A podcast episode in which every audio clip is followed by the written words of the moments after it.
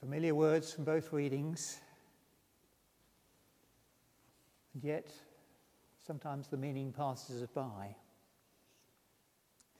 Seek the Lord while he may be found, call upon him while he is near.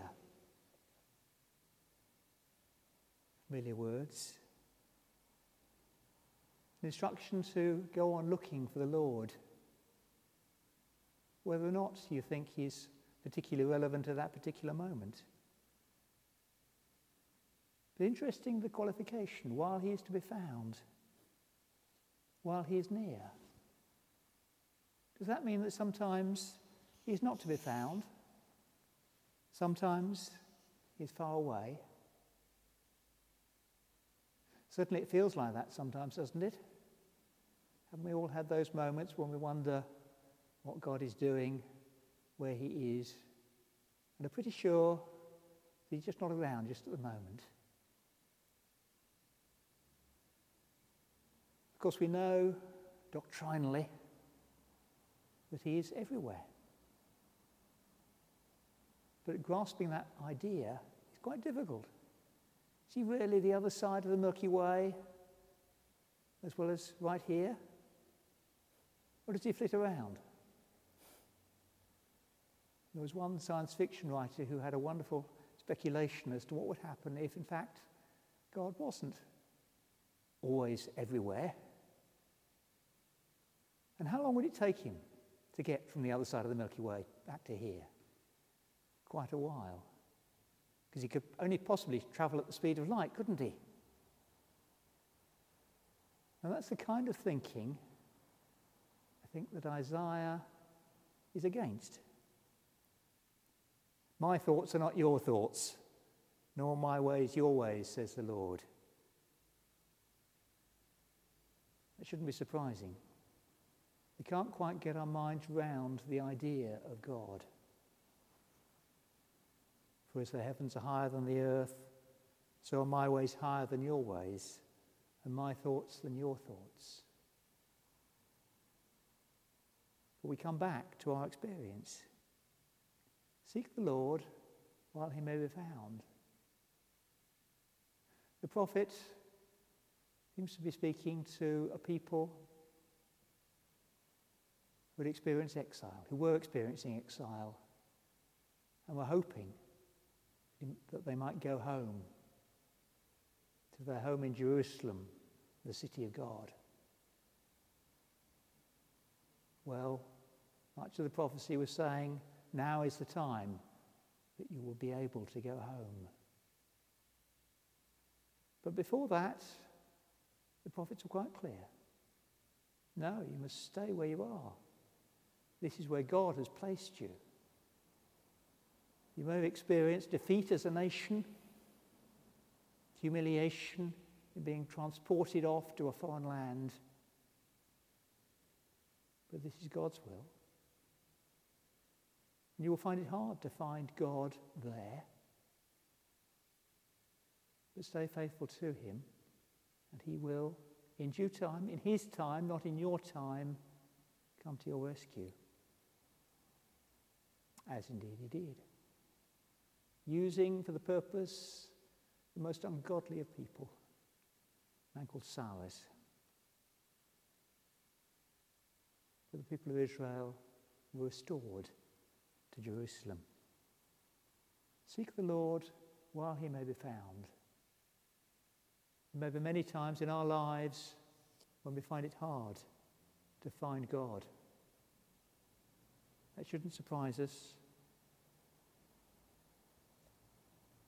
Call upon him while he is near. Yes, he is always near. But it doesn't always feel like that. If it feels as though you're further away from God than you once were, the question is who's moved?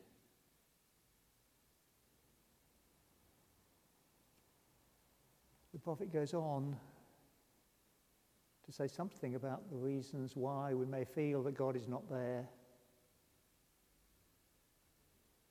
why he is not near to be called upon. Let the wicked forsake their way and the unrighteous their thoughts. Let them return to the Lord. He may have mercy on them. All of us fall away to a greater or lesser degree from God. Sometimes more often, some people more often than others. But the nature of God is not to be standing in judgment the whole time, but longing to pardon. That is in, in, that is in his nature. That the return to the Lord, to our God, he will abundantly pardon. We come expecting that God shall always be there, shall be at our beck and call. No. But if we know when we turn away from depending on anything, anybody other than God, He's there waiting to pardon. We need to turn around to repent again and again because none of us stay on course. And I think it's with those things in mind that we need to read the gospel lesson sounds too easy. Ask and it will be given you. Search and you'll find. Knock and the door will be open to you. Everyone who asks receives, and everyone who searches finds. And for everyone who, who knocks, the door will be opened. Is that your experience? I suggest this is unusual, if it is. Our experience surely sometimes we ask for things, we don't get them. Sometimes we can spend a long time looking and not finding. Sometimes we're convinced that a particular door needs to be opened for our lives, and it stays firmly shut. Remember the words of Isaiah My thoughts are not your thoughts, nor are your ways my ways. When we begin to understand God, that is when we will experience answers to prayer. That is when we'll experience the truth of Jesus' proclamation that sounds so easy and so good. What's God like? asked Jesus of his disciples. Is there anyone among you who, if your child asks for bread, will give a stone?